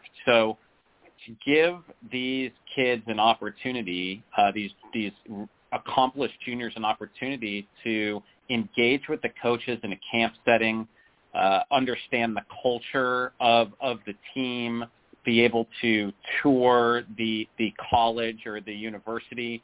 That is to me extremely important in a junior golfer's decision of of, of where they mm-hmm. play. And so providing that opportunity, I think, is going to be key to the uh, to the player pathway. Well, and and here's something you know, as you were saying that I was thinking um, about this because quite often, I mean, I've I've talked to um, a lot of different people who, uh, both parents and and kids, who want to have that that college golf experience. But the truth of the matter is, they really don't know where to go. They don't know where to turn. Uh, they have a lot of unanswered questions. They don't even know where to start. And it sounds like to me, and, and certainly correct me if I'm wrong, that really what you're doing here is is twofold. One, you're you're helping to educate uh, the players and, and helping them develop towards that goal of you know you know getting into potentially a, a college program but you're also making it a little bit easier by the sounds of it for a lot of coaches and for the cr- recruiting process because now the kids are going to be a little better educated and understanding what the process that's involved. Is, is that correct? And and maybe you can expand a little bit more on that, how that's going to sort of help tie the two together. Yeah, I think that what we're going to do is is really impact coaches um, and, and the recruiting, and, and we're going to help them in their programs. We're we're committed to building value for college coaches, and there's certainly a number of ways to do that, and that we plan to do that.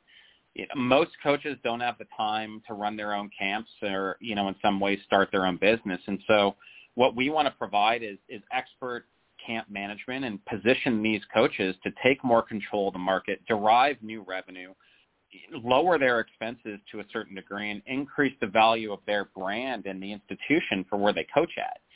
And and you know, coaches can generate revenue for themselves at camp. They can engage with the juniors to determine, like I mentioned before, if their personality mm-hmm. along with their game is a cultural fit for their program and and they really get that opportunity to not only do that but provide important insights into the team's performance expectations and juniors will get a really good sense pretty quickly i think whether you know those performance expectations or the the level of the team whether that that student is going to be looking at you know high end a high end d1 school or they're going to be looking at a mid right. to lower d1 school or a d2 d3 school et cetera you know, all are fantastic. Playing collegiate golf, there's there's nothing like it, uh, in my opinion. Mm-hmm. Um, I was fortunate enough to do so, but uh, you know, these experiences that the juniors can have with coaches can prove to be invaluable.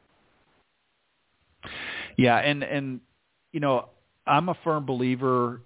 You know, the more that that we can educate ourselves in whatever capacity, whether it's golf or life in general, the better off that we're going to be, the more doors that uh, become open. And, and, and students, uh, particularly young girls now, are starting to recognize the advantage um, and the opportunities that golf in general is opening up, but particularly getting involved. We're seeing more and more scholarships being made available for uh, you know young girls to to play on on golf teams now. Obviously, there's still a long ways to go, uh, but we're seeing that. And so I, I want to sort of sidetrack just for a second here, and, and something I was thinking about earlier when you were we were talking about uh, you know some of the participation in TGA programs that you're finding out later. You know was you know 40% of of some of the participants uh, went through the programs.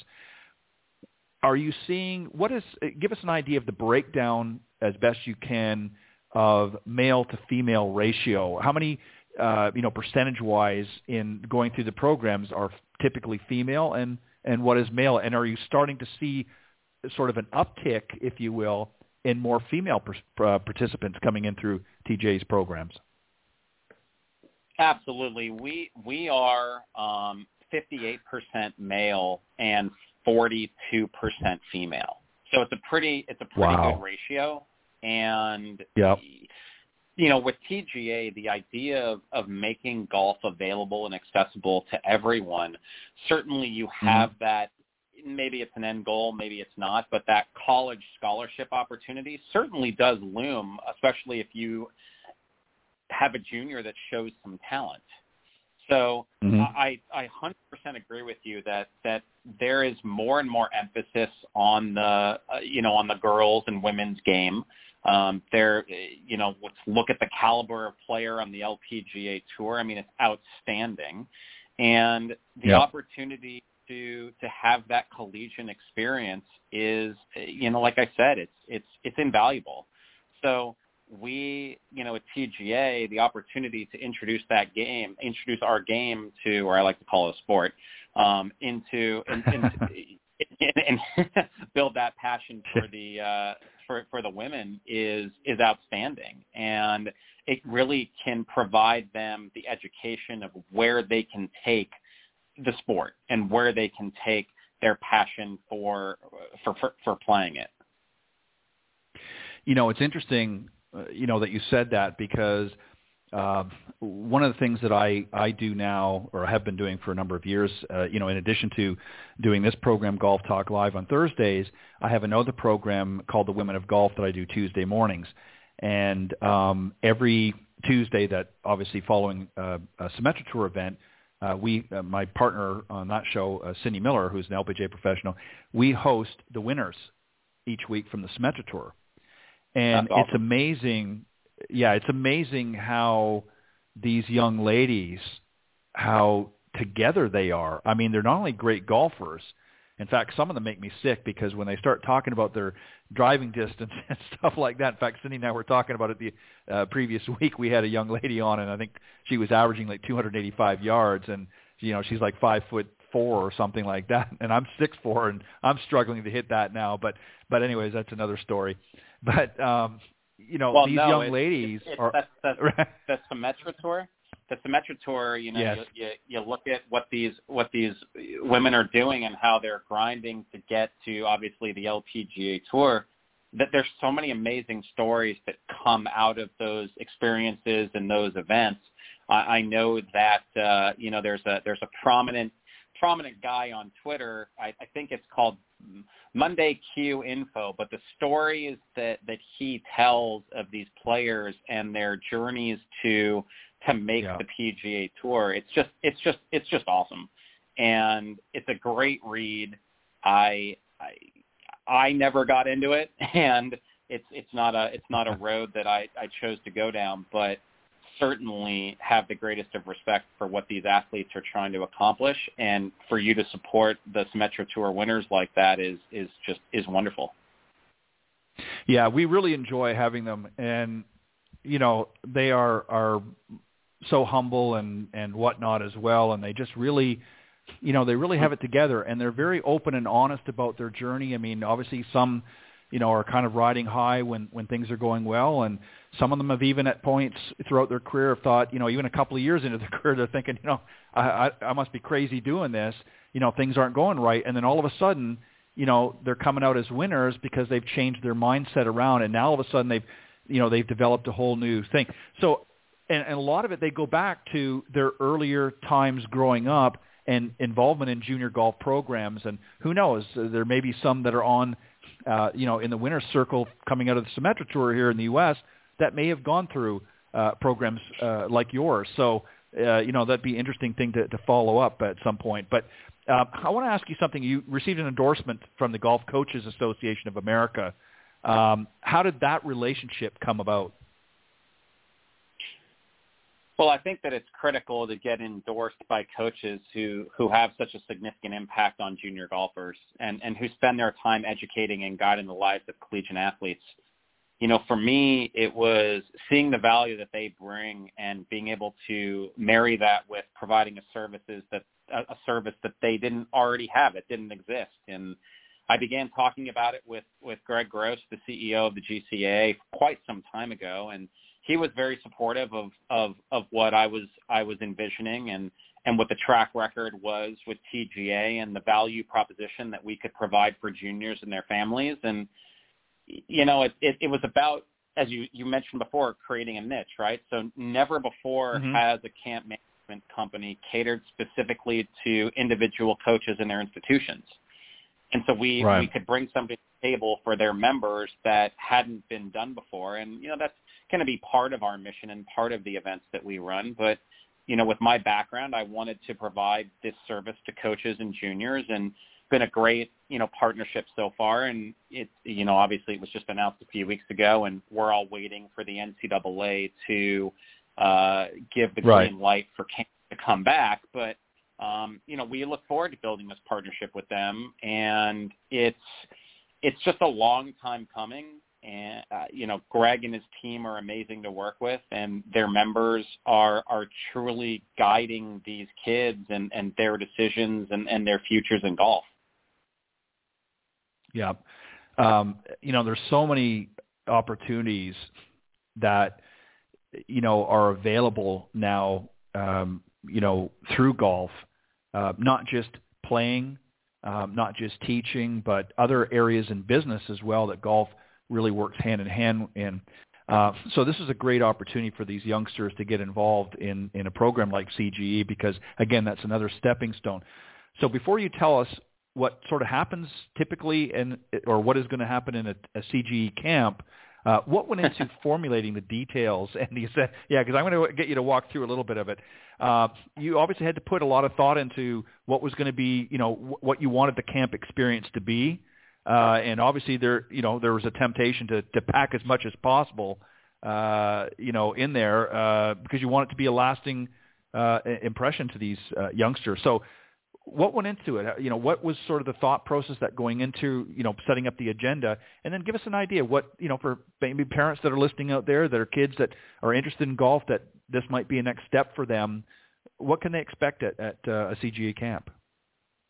Well, our number one goal was for juniors to get unprecedented access to coaches and vice versa. That's really the key is to is to create that that relationship and the you know some transparency.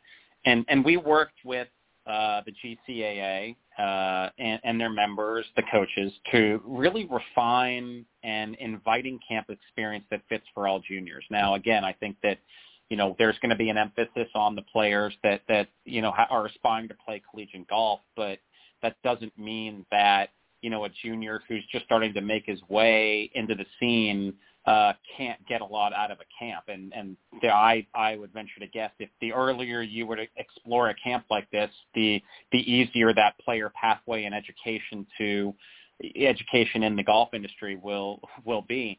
But couple all that with the junior feedback that we're getting and what they want to experience at camps, you know, we, we feel like that product is, is going to be a winner. And, you know, a typical CGE camp, we're looking at, again, catering to each stage of a golfer's development, you know, including instruction and educational seminars related to playing collegiate golf and, and helping juniors understand uh, expectations and how to achieve their goals. And that's, you know, whether they're a highly skilled junior player who's looking to build a relationship with a coach or you're an 11 year old player who's played a few a few junior tournaments and and you have goals that you want to set and you want to do that with a collegiate coach those are all fantastic experiences and that's what we we want them to have is a first class experience and regardless of the playing ability. But if you really want to drum it down um into a into a you know a lower level, we're we're going to have instruction um, instruction based events, contest skills,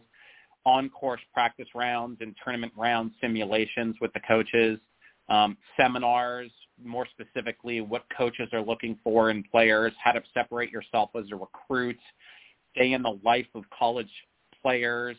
Uh, Q&A discussions for juniors and their parents, and you know, hopefully there'll be some time. Like you said, there's going to be a lot crammed in, but hopefully there'll be some time sure. for campus and these golf facility tours. I mean, these these colleges, uh, these universities, and the and the, the golf facilities that they have or they're building are are amazing. And I've been uh, lucky enough to be able to tour a few of them over the past six to six to nine months, and the experience that these these juniors can have at one of these camps is going to be out of this world.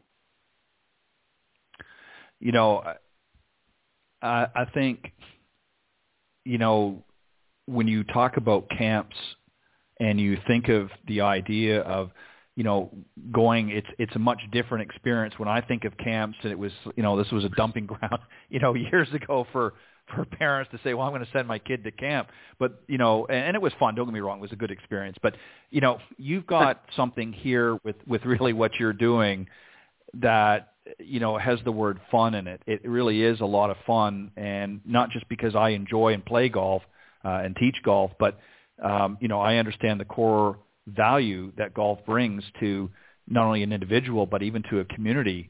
Um, so when you now are about to reach a, a huge milestone of you know reaching its you know your millionth kid, if you will, um, what's going to be your vision moving forward for growth, you know, over the next, say, five to 10 years? What are you looking at? Obviously, you want to continue to grow, but in your mind, based on what you're, you know, bringing together with all of your stats and things, where do you see things happening? Uh, what do you envision the growth to be over the next, you know, five to 10 years? I, I, I believe that golf is positioned for significant success and growth um, over the next decade. Uh, I, I think that you know, COVID was a very hard time for everybody, and and what what it did for the golf industry was bring to light this amazing game, this amazing sport that could benefit people in so many ways. I mean, it brought, it gave a chance, uh, golf gave people a chance to come together during a time when you couldn't.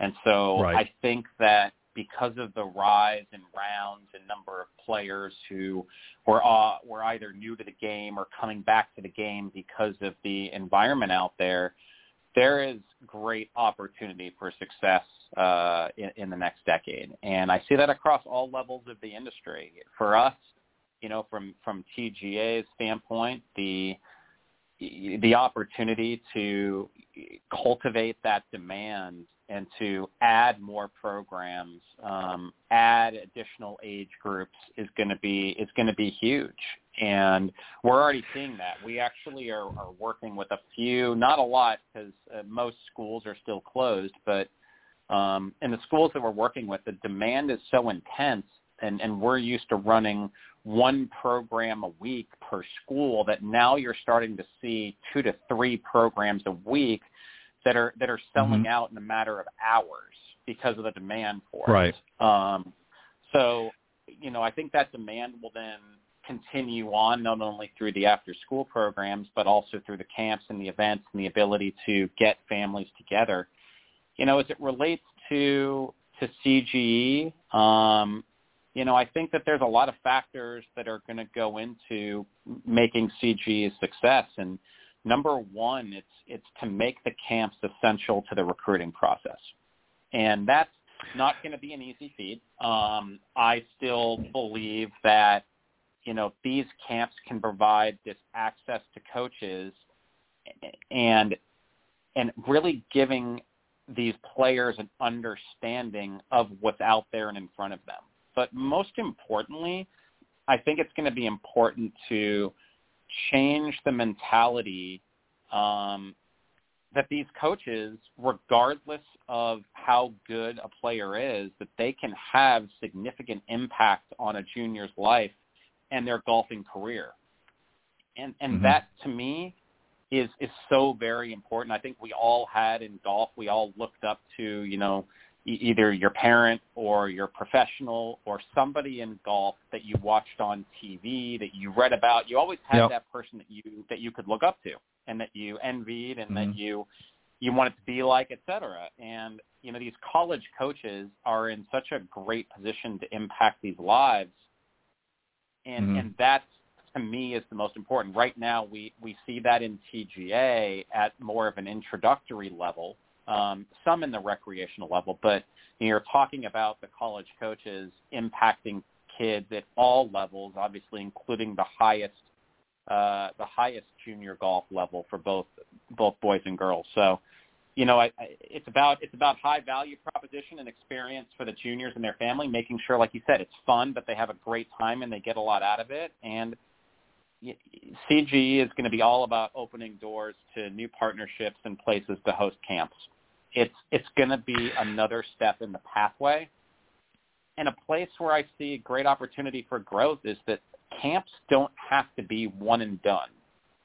That there's an mm-hmm. opportunity to create a camp pathway. Obviously, the, the tournament pathway for kids is uh, for juniors is is very it's it's very steadfast, right? Uh, the uh, everybody wants to make it to the AJGA tour, um, the junior golf tour, yep. and so the right. camp pathway is a, little, is a little bit different, right? There's really no there's mm-hmm. really no next step in the camps, and I believe that there's a great opportunity to create that, not not necessarily for the best players, but for the best kids, and to provide yeah. unique and transformational opportunities for them. So I think I think our industry is well positioned, and I'm excited to see the growth.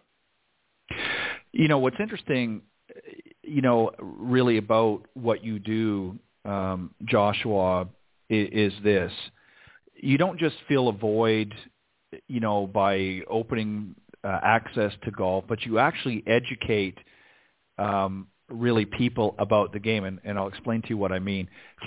You know, when most people turn on their television and they see some sort of representation of golf, it's always at a, a very high level. That's their exposure to golf. If unless they have you know somebody in their family that's introduced them. But for most kids out in the street if they turn on they see the PGA they see the LPGA they see uh, you know a, um, a very high level of golf. And the first thing that you know and I've talked to a lot of kids and the first thing goes through mind you know this isn't for me. I I, I can never be the next Tiger Woods or or I could never be somebody like an Annika Sorenstam or a Michelle Wie so for them it, it's it's kind of not attainable but really what TGA does is shows them that you may or may not ever aspire. You may not even want to become, you know, the next Michelle Wie or what have you. Uh, but this is a game that you can enjoy too, because one of my the criticisms I have about golf in general is that the impression that we give is that it's a very exclusive sport and not an inclusive sport. In other words, not everybody feels like they can be part of it. And it's not just monetarily and so forth, but it's just the fact at the level, the representation that we see in media is of that highest level. You've now bursted through the glass ceiling, if you will, and you're saying, no, that's not really what golf's about. Golf is something that everybody can enjoy and everybody has an opportunity to aspire to whatever level they want to aspire. Now, obviously, some are going to go on and, and, and be great golfers, and others are going to find other paths. Uh, but at the very core of it, they're being introduced to this game that otherwise they may not have because it is not in the general population as much as I said earlier about other sports. You've now opened that door for the last 20 years, and and I say this with all sincerity, you need to be commended for that because that's something that has not happened for many, many decades in golf, and you've done it in 20 years, and you're continuing to do it. So kudos to you for that. Well, certainly appreciate that. There, there definitely is a difference um, between the recreational slash amateur game in golf than the professional sure. game. I think professionals provide a, a, a large value to the to mm-hmm. the amateur recreational players. I mean, they give them something similar to what I'm saying with college coaches and how you know the amount of knowledge and and experience that they can get from the college coaches. It's very similar to recreational and amateur players as it relates to the professionals. I mean, there's there's two different games, and then you look at what happened today at sure. Augusta, and clearly uh, Justin mm-hmm. Rose is playing a different game than every other professional out there. He was playing a different course or something. right. But uh, right. but yeah, it's it's it's uh, there's a lot of opportunity in golf, and you never know what what you can what you can glean from it if when you mm-hmm. introduce a child or, or even an adult to the sport, you never know where they're going to take it. Whether they're going to become the next CEO of Callaway, whether they're going to be managing uh, a top golf location, whether they're going to be, you know, uh, working with the PGA of America or the LPGA. There's so many opportunities out there, and let alone the amount of players that we can that we can get into the sport. So the idea here, you know, with TGA is obviously, you know, expand that base, get as many people in, get them into the player pathway along the way. They will be impacted by a number of people and shown different branches that they can take based on their passion. Um, and, and, and, you know, with CGE, it's a little bit different. These are kids and families who, for the most part, they have an idea of where they want to go. They're not really completely sure how to get there yet or where their true opportunity lies, but there are people out there, namely the coaches, who can help them navigate. And to be able to provide mm-hmm. them access to that is is is a great service not only to the juniors and their families, but also to the coaches. Mm-hmm. Yeah, yeah, no, that's exactly right. And and and and, and just to further the point a little bit, you know, they're even even if they don't get into the golf industry, golf can open so many doors. There's so many business opportunities that golf uh, can really help because golf is, uh, as I've said many many times, um, really can mimic life in so many ways. I mean, you know, when we get out and we're challenged by some of the things that we're faced with on the golf course, whether it be bunkers or water or what have you, you know, we have to, you know, really put on our, we really, some more than others, but you know, you really have to put on your thinking cap to to sort of navigate some of those challenges you may be faced with. Well, that can help strengthen that that part of you uh, in your everyday life as well, because we're faced in many challenges in everyday life. So, you know, they kind of work hand in hand in that. And I found something interesting as I was reading through the notes preparing for tonight, and you know, something that I, I think is really stands out and why I said what I did a few minutes ago is, you know, roughly 70% of TGA's participants and their parents have never played golf before, uh, becoming part of your organization involved with, with TGA. So this really is very interesting because we have a lot of millennials. Uh, you know, you're bringing a lot of them into the sport. So what? Why do you think all of a sudden they're becoming attracted? You know, young parents particularly are becoming attracted. What is it about this game that they're starting to say, hey, you know what? Hey, there's something here. Well, I think there's a. It's kind of backwards in the sense that in the past, I believe that we thought parents brought kids to the sport, juniors to the sport. Mm-hmm. And what we're seeing is 70% of our participants, like you said, approximately that, it, we're getting the kids in before their parents. And so because right. golf is a time-consuming activity, it's an individualistic sport, but it can be enjoyed by everybody together, that they start to engage their parents, and their parents eh, almost inherently become involved with golf. I mean, that was the challenge that we always had from the beginning of TGA, especially when it came to scaling it in the franchise model, is yes, we have something unique, but you have to create a business model behind it that's profitable, that can, you know, hit every single aspect of a community. And, you know, we did that not only in the affluent areas through parents and, and kids paying for programs that they attended, but also through a 501c3 foundation that we can, you know, serve the under-resourced in the communities that we're in. But there's such a great opportunity um, to get these parents and these kids together, and that's really never been thought of. And mm-hmm. we we we feel like we've been successful in that. We have a long way to go. We still, you know, we've been doing it 20 years, but we we we still are getting better and learning every day. But the value proposition had to be there, otherwise, we wouldn't have you know almost a hundred franchises in TGA and provide that great value proposition.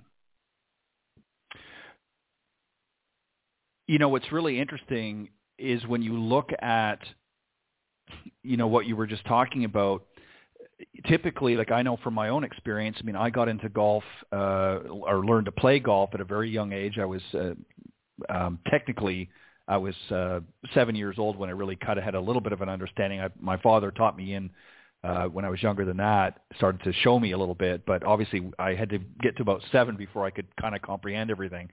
But you know, he introduced me to the game. It wasn't the other way around. And you're exactly right in your analogy. Is now we're starting to see um, you know, as more juniors get involved, uh, just like with many other, as I said earlier, with many other sports, you know, if your kid goes to soccer camp or they go to, you know, hockey camp or whatever it is, um, you know, the parents are going to watch and support them.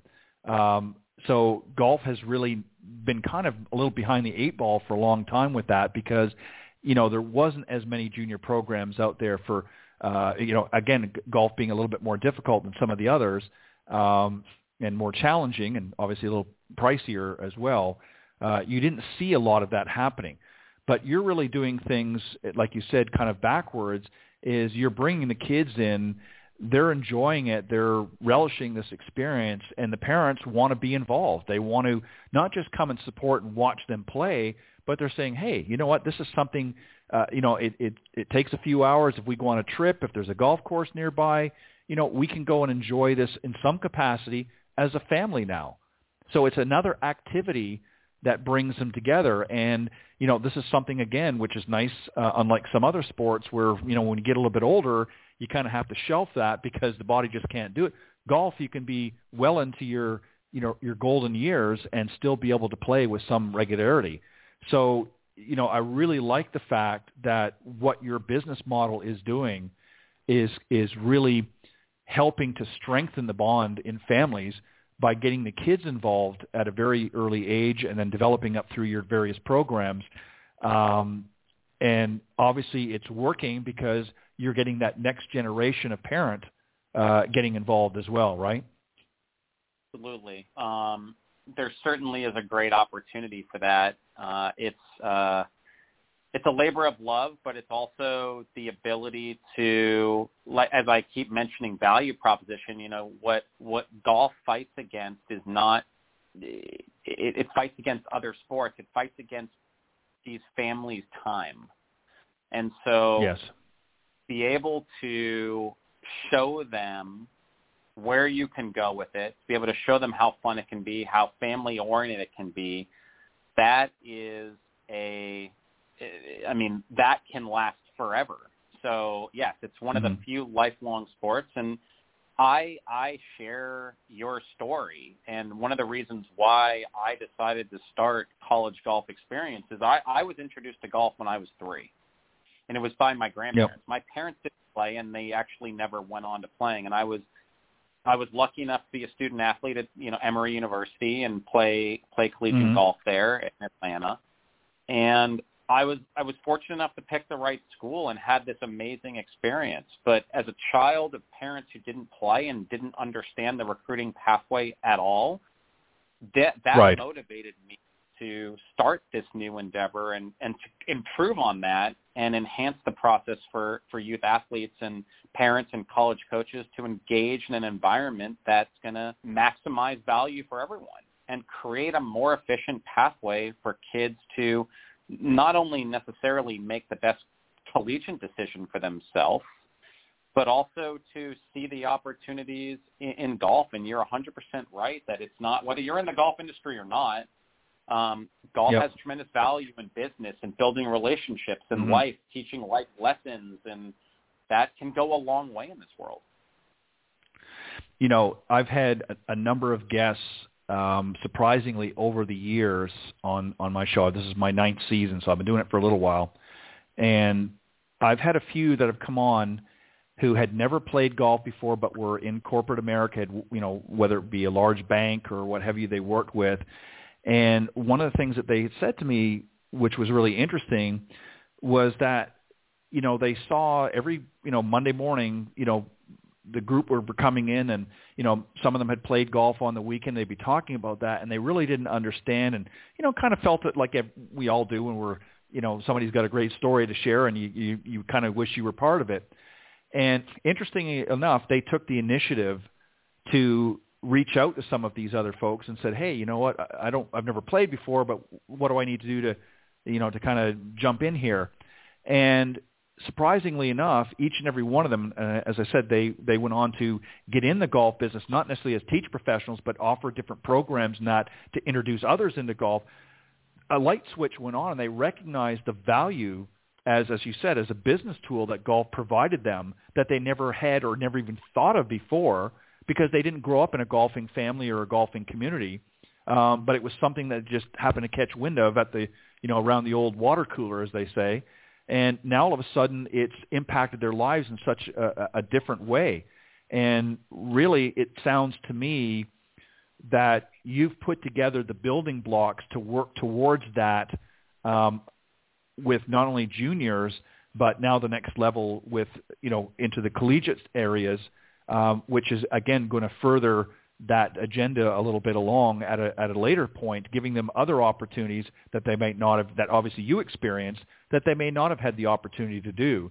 Um, Yeah, I now love, opened that door I, I for them as well. The idea, sorry, sorry, Ted. I, I I love No, that's I good. love the idea with TGA that with the franchise model, you are compensated basically on how big. So the more the more Yep. kids and families that you get involved in getting them in the player pathway and signing up for events and building their passion, the more money you're going to make.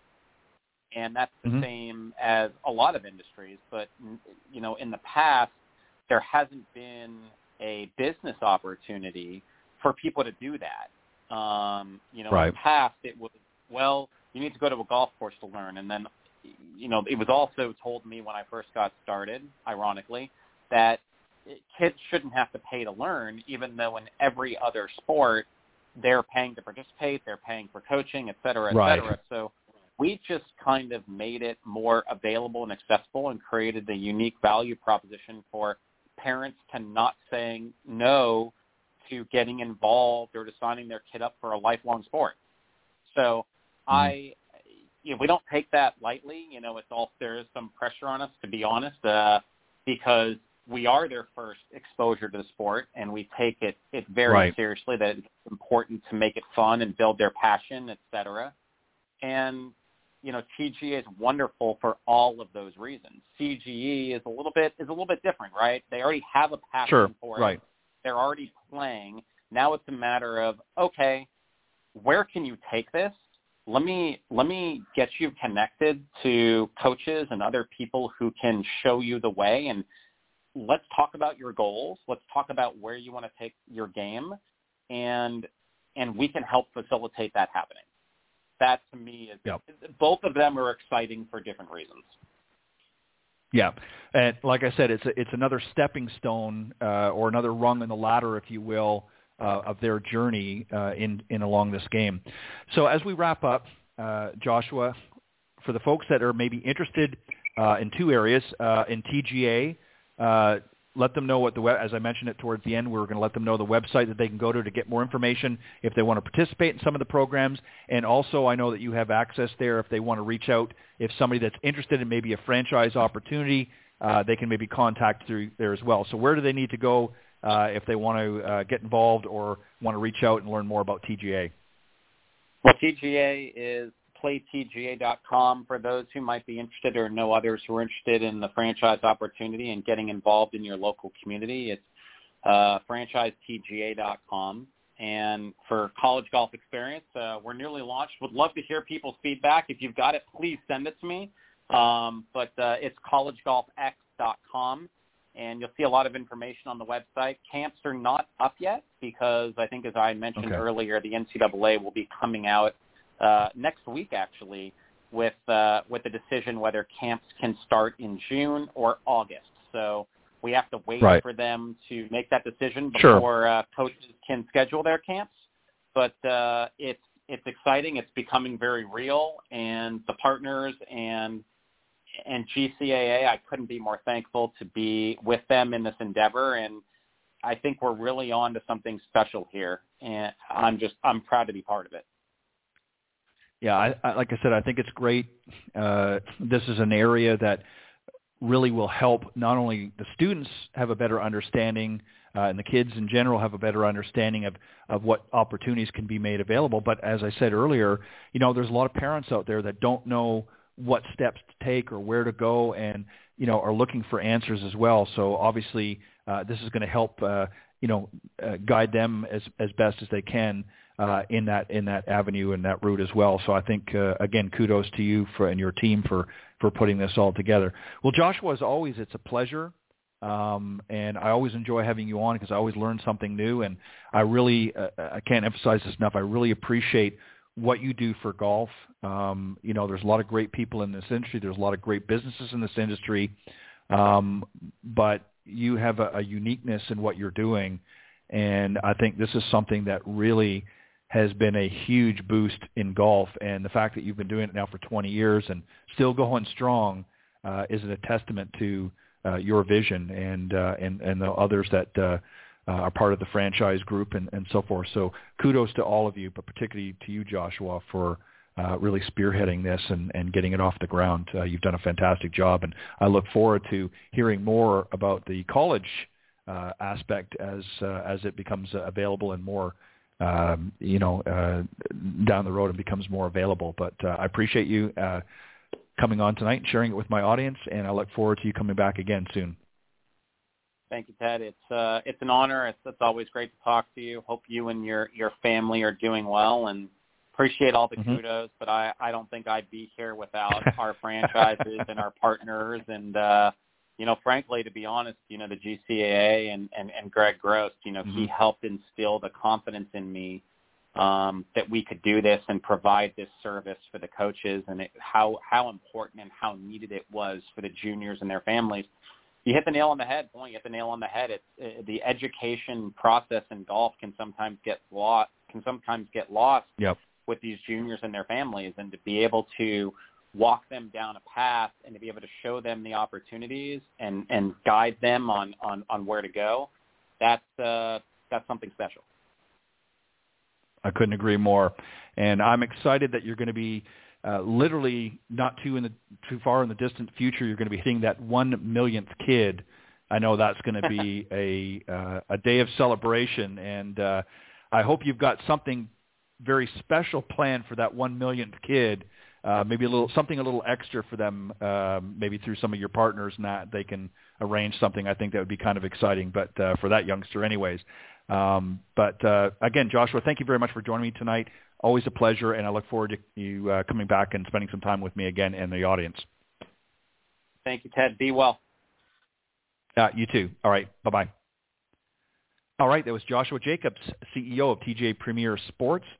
Uh, and as he mentioned, uh, for those of you that are interested in TGA, uh, you can learn more about the programs and uh, you can get uh, all of the information there if you go to playtga.com. That's www.playtga.com. And if you're interested, again, it's still sort of new getting off the ground, but the college golf experience, uh, if you want to get more information there, and as he said, the NCAA is coming out with uh, their announcement, uh, he believes next week with uh, when things are going to be a little bit more uh, open. Uh, it may be June, it may be August. They're not quite sure yet. But um, anyways, you can go and check out and get more information. Go to collegegolfx.com. That's www.collegegolf and the letter x.com to get more information there, and I'm sure they'll keep you updated as well.